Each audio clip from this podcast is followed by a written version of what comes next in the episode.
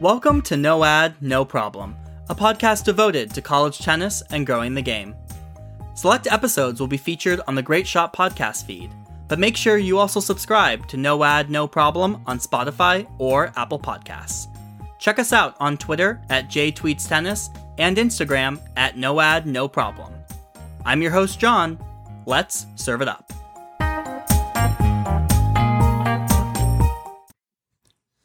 Hey everyone, we're back with another episode continuing on last week's theme of doing a roundup of all the stories and results from the college tennis world.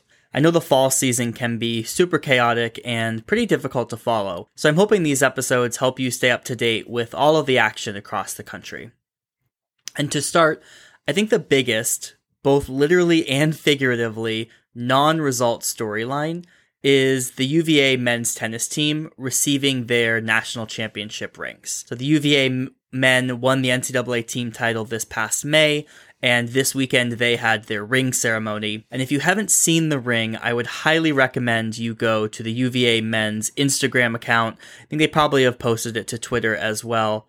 These rings are massive. I have never seen a national championship ring this big it really does rival what you see for Super Bowl rings. I mean, it is so big that if you were lucky enough to win another NCAA title, you would not have much room on your finger to fit it. So definitely go take a look at the UVA men's Instagram page.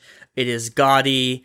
But it's amazing. It's exciting to see tennis get that sort of recognition, get that sort of love in the form of their ring. And if it inspires other teams across the country to get a similar ring, I'm all for it. Uh, but really wanted to give a shout out to the UVA men. Again, a great season this past year, and obviously rewarded this weekend with rings that will certainly make a statement. So, for the rest of the episode, we're first going to start on the pro results that we've seen across the country. And then, once we talk a little bit about the pro results, uh, we'll move into the collegiate events. So, as I mentioned on last week's episode, there were a few different pro tournaments this past week, some on college campuses, some not. And let's first start with the women. So, for the women, there were two ITF events this past week. One was a Berkeley 60K, and the second was a 15K in Lubbock, hosted by Texas Tech. On the Berkeley side, this was not hosted by Cal Berkeley. Uh, it was at the Berkeley Tennis Club, just off the campus of Cal. Uh, and the big storyline here was that the number one ITA newcomer of North Carolina State, Diana Shnaider, made the semifinals of the event before losing to WTA number 60, Madison Brengle.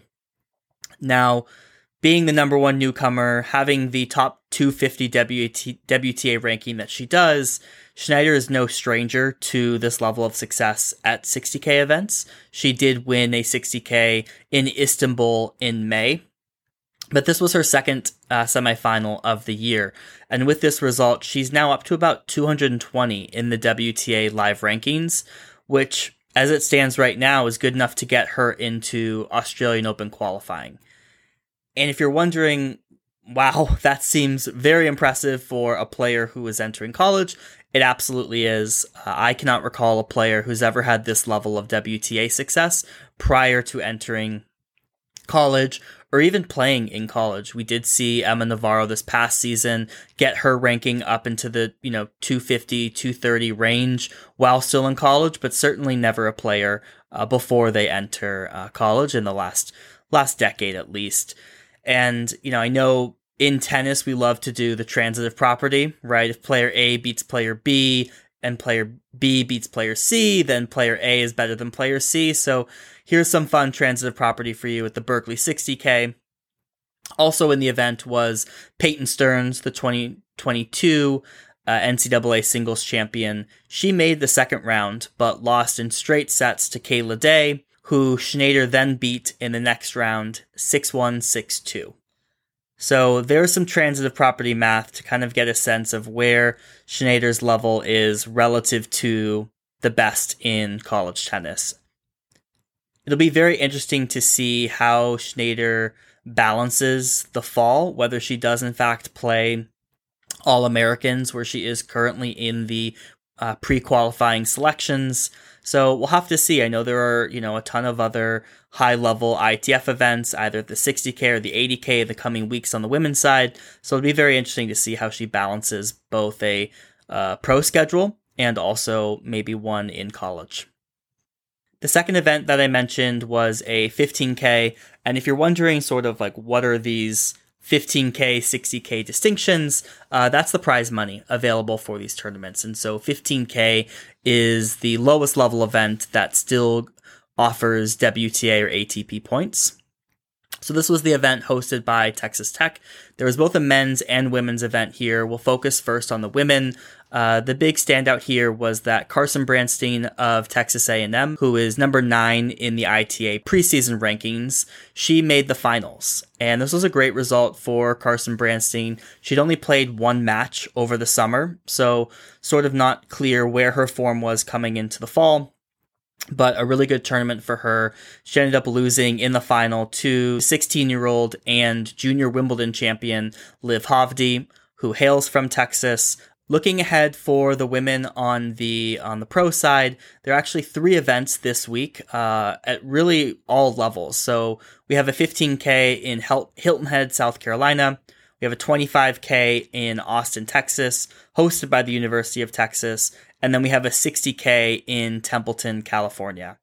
You can pretty much expect to see collegians, you know, sprinkled throughout all of these events, particularly in Austin, where I assume a lot of the wild cards will go to Texas players. And then obviously there's a lot of talent in the collegiate ranks within Texas who I'm sure will be uh, entering the main draw or qualifying as well.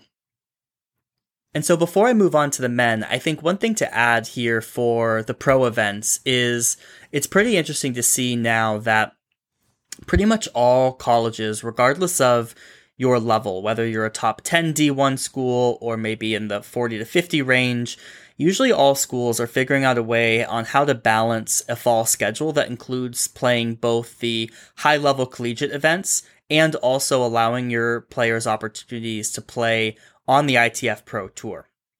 And so you're seeing that become a lot more common for a lot more schools. And it really helps that so many of these events, particularly at the 15K, the 25K level, are in fact played on college campuses throughout the fall. A really excellent opportunity for both men and women to earn ATP and WTA points, which help them then earn ranking into events, you know, in the summer when they might want to travel a little bit more. So moving on to the men, there were a few more events on the men's side this past week, headlined by the Columbus ATP Challenger. Now, this event was not technically hosted by Ohio State, but it was played in Columbus at a facility just off campus, and it included nine of the 10 Ohio State rostered players. So that was a lot of Buckeyes playing in this event, and you usually see that every year. So all of the wildcards for this event actually did go to Ohio State players. You saw them both in qualifying and in the main draw and throughout doubles. And the big headliner was that Cannon Kingsley, who split his time last season between number one singles and number two singles, advanced to his first challenger semifinal here in Columbus. And that's a trend that you've seen over the years with this Columbus Challenger, whether it's Torpegaard or JJ Wolf you know, making really deep runs at this event. Uh, no different for Cannon Kingsley here, who knocked out his teammate James Trotter in the first round, and then got two really excellent wins. The first over 2019 NCAA champion and ATP number 206 Paul Jubb. And then in the quarterfinals, he knocked out former Illini and ATP number 138 Alex Vukic before falling to the eventual champion Jordan Thompson of Australia. In addition to Kingsley, you saw he and JJ Tracy team up in doubles, and the NCAA doubles finalist of Matej Vocel and Robert Cash, both teams made the doubles semifinal. And although he's not a Buckeye, uh, he's not far in distance. Uh, Gabriel Diallo of Kentucky has continued his good run on the Challenger circuit this summer and fall, and he made the quarterfinals. So really good showing from you know all sorts of collegiate players, both current and past here uh, at the Columbus Challenger. Next up on the men's side were two 15Ks that we've talked about, both hosted by colleges. The first was the Lubbock 15K hosted by Texas Tech. Uh, the takeaway here was Blaise Bicknell of Tennessee made the finals. You know, Blaise Bicknell transferred f- from Florida to Tennessee after helping Florida win the NCAA team title in 2021. He was ineligible to play for Tennessee this past season. Played a lot of ITF events uh, around you know both the country and also traveling internationally and uh, and didn't have this level of success. And so last weekend he played at the Knoxville Showdown, got two really good wins there, and making the finals here is a really good confidence boost for for Bicknell and a really good opportunity for Tennessee to continue to make progress after losing uh, their number one Adam Walton last season. One thing that I find super ironic about Bicknell's success here is even when he was playing at four for Florida, he was clearly, you know, a top 50 player in the country, clearly is still a top 50 player, if not much, much higher. And when you look at the All American selections list, he is currently second to last in the pre qualifying alternate singles list. So we're talking about a tournament with hundreds of players, both in main draw, qualifying, pre qualifying, and Blaise Bicknell is second to last on the pre qualifying alternate list. So I think we need to do a much better job of finding pathways for, you know, either newcomers or players who were ineligible last season to kind of earn a spot into really the largest tournament for the collegiate fall season. One other thing to note uh, while we're talking about Tennessee is, you know, Johannus Monday uh, of Tennessee has taken the fall off. He's not on the um, preseason rankings, however, he still is on the Tennessee roster. He's actually playing some ITF events in Sweden, both last week and this upcoming week, and that's typically unusual for a player who's taking the fall off. Typically, when they take the fall off, they will, you know, maybe stay in, you know, housing off campus and maybe they'll travel to these US based uh, ITF events. So it's unusual for Monday to be out in Sweden, not even his home country, playing these events. And so that's something to watch, I think, on whether or not Monday will in fact be returning to Tennessee. That's definitely one thing to note. All right, so the last event on the men's side was the Fayetteville 15K hosted by the University of Arkansas. And this was a great event for NCAA champion in 2021, Sam Riffice of the Florida Gators. He won his first pro title since 2019 and his first after he turned pro at the end of this past 2022 season in his run to the championship, he knocked off uh, Jack Pinnington Jones of TCU, who's sort of on eligibility watch. We haven't seen Pinnington Jones play any collegiate matches yet, uh, so we'll have to watch out for him. But that was a good win for Sam Riffice, and overall a really good event for him. It hasn't been an awesome pro start, I would say, for Sam Riffice. He's been losing mostly to you know, current or former college guys at the 15 and 25K level. So this should be a really good confidence boost for him heading into the fall. In terms of next week for the men, we kind of flip flop. Um, we don't have as many men's events this coming week as we do women, but uh, have two tournaments to note. The first is another ATP Challenger, this one in Charleston. And this is loaded with uh, not only former collegians, but also current college guys. In qualifying, we have Andres Martin of Georgia Tech, we have Garrett Johns of Duke, Murphy Cassone of Arizona State, and then Alafia Ayeni of Kentucky. And then shout out to the tournament directors at the ATP Challenger in Charleston. All of their wildcards went to guys with collegiate ties. Ethan Quinn of Georgia, Cannon Kingsley of Ohio State, and Gianni Ross, formerly with the Virginia men's team, is now based in Charleston, beginning his pro career. All three of them received main draw wildcards to this challenger event. And then the last event uh, on the calendar on the professional side for the men is a 15K in Albuquerque, New Mexico. This is hosted by the University of New Mexico and again, just a great example of, you know, colleges bringing pro events on campus, letting their players get an opportunity to play these events, earn ATP or WTA points, and oftentimes in an area where there really isn't much pro tennis. So that wraps up the pro results from this past week and also touches on the upcoming pro tournaments that you should keep an eye out for.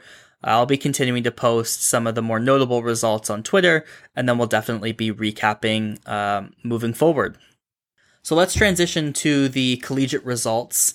Uh, there are two main tournaments that I want to talk about this past week. The first was the Battle in the Bay Classic, hosted by the University of San Francisco, and then the Fall Ranked College Spotlight, hosted by North Carolina State. So, first, the Battle in the Bay Classic. Uh, this is a great tournament hosted in San Francisco, and this past weekend they got excellent weather in San Francisco. Uh, typically, fall is the best best time to be in San Francisco. Don't come in the summer. Uh, you get kind of 75 and sunny every day this past weekend for uh, for the battle in the Bay, and it was really dominated by two schools, Georgia and Pepperdine. Both schools had two players in the semifinals. For Pepperdine, you had Janice Tjen and Savannah Broadus, and for Georgia, you had Lea Ma and Dasha Vidmanova. And I think a few things about these players. First off, you know, you look at Janice Tjen, you look at Savannah Broadus of Pepperdine. These were two players who were playing excellent tennis in the NCAAs in May. Both played really well in their matches during the team competition, and they teamed up together in doubles to make the NCAA semifinals. These are two players that absolutely could have been playing in the um, you know, I would say more loaded event of the fall ranked college spotlight in North Carolina, but obviously much easier to stay on the West Coast here for both of them. They ultimately continue their good form from May and actually win the doubles event here at the Battle of the Bay. On the Georgia side, you know, we saw Dasha Vidmanova, you know, come in January this past season, slot into that three line, move up to two towards the end of the season. You know, really talented player, you know, big serve, you know, over six feet tall, really powerful player. Um, and so she got a really good win in the semifinals over Savannah Broadus. She's taking on Janice Tjen on Sunday. You know, and then speaking of Janice Tjen, she also advanced to the finals with a win over Lea Ma you know, really good to see Lea Ma back in action. She did not play for Georgia towards the end of the 2022 season, missing both the SEC and NCAA team competitions. So it's really great to see her back in action, playing good tennis, making a deep run here, uh, and challenging, you know, such a talented player like Janice Tjen. On the men's side in the Battle of the Bay, you know, TCU had a really good showing here with Luc Fomba and Jake Fearnley both advancing to the semifinals. Jake Fearnley made the finals where he is facing um, Ziverts of Arizona. So, really good run for Ziverts as well. All right, so moving on to the final collegiate event that I want to spend some time on, and this is the Fall Ranked College Spotlight hosted by North Carolina State, played at the Cary Tennis Center in Cary, North Carolina. And this is an excellent fall event. To put it into pro terms, it's basically the equivalent of a Masters 1000 before a slam. And in this case, it's even played in the same location, the Cary Tennis Center, as All Americans will be next week. And what makes this event so great is the field, as I mentioned, is absolutely loaded. So this year they had six of the preseason top 10 present, including all four of the top four players in the preseason rankings in Eryn Cayetano of USC, Sarah Hamner of South Carolina, Daria Frayman of Princeton, and Layne Sleeth of Oklahoma. So the structure of this event is your standard singles draw. However, they also have the compass draws as part of consolation. So you're pretty much guaranteed four matches. And the big thing about the fall is these results stay on your ranking all the way through the end of May, right? These wins that you get in September do impact your ranking for the NCAA individual tournament and the, and your selection into that event. And so if you're able to come away from this event with two to three to even four wins, not only will those wins stay on your ranking for the foreseeable future, but they're also all excellent wins given the quality of the field. You know, and last week we talked about, you know, the takeaway on the women's side being the strength and the depth of North Carolina and the strength of USC's, you know, top three, top four players. And this week was really no different. You know, so looking at the quarterfinals from this event, USC had three players in the quarterfinals. They had Eryn Cayetano, Snow Hahn, and freshman Maddie Sigg. And USC had two players, Fiona Crawley and Carson Tanguilig, who notably played number four and number five for North Carolina this past season. North Carolina was without number two newcomer in the country, Reese Brantmeier. They did not have UCLA transfer Abby Forbes, nor Elizabeth Scotty, who played number two for them last season. So this is another great example where you just look at the talent of North Carolina and you say, even these players who are going to play three, four, five, they're still some of the best players in the country. So ultimately, looking at the results of this event, you know, in the semifinals, you had Fiona Crawley of North Carolina knock out Sydni Ratliff of Ohio State. You had Maddie Sigg of USC knock out Alana Smith of North Carolina State. And before I move on to the final, I think two things to call out for Ratliff and Smith. The first is that, you know, Sydni Ratliff, you know, hails from Columbus. She now plays for Ohio State. And while she did play the NCAA singles draw last year, she comes in this event ranked number 51. And I felt like this was really her national debut in a lot of ways. You know, she earned three really hard fought three set wins against players who are either ranked higher than her or who have, you know, played much higher in the lineup and so this was a great event for Sydni Ratliff, who's looking to make kind of her sophomore jump after a really solid freshman campaign last season. And then for Alana Smith, so it's really great to see her back in action. She played number two for the 2021 NC State squad that made the semifinals, and she was really going to be the de facto number one last year until she got injured. And she's been struggling with injuries essentially since October of last year. This was only her third event back since October of last year. And so it was great to see her, you know, looking healthy, playing good tennis, and make a deep run to the semifinals. One other player who didn't make the semifinals, but in a similar vein to Alana Smith, has been out for a significant period of time with injury, was Alexa Noel who is making her debut as a Miami Hurricane after she transferred from the University of Iowa. And this was also her first few matches back since Fall Nationals last year in November. She too has been out with injury, so great to see her back. After the fall that she had last year, she re- reached number three in the country. So looking forward to see uh, her continued success this fall.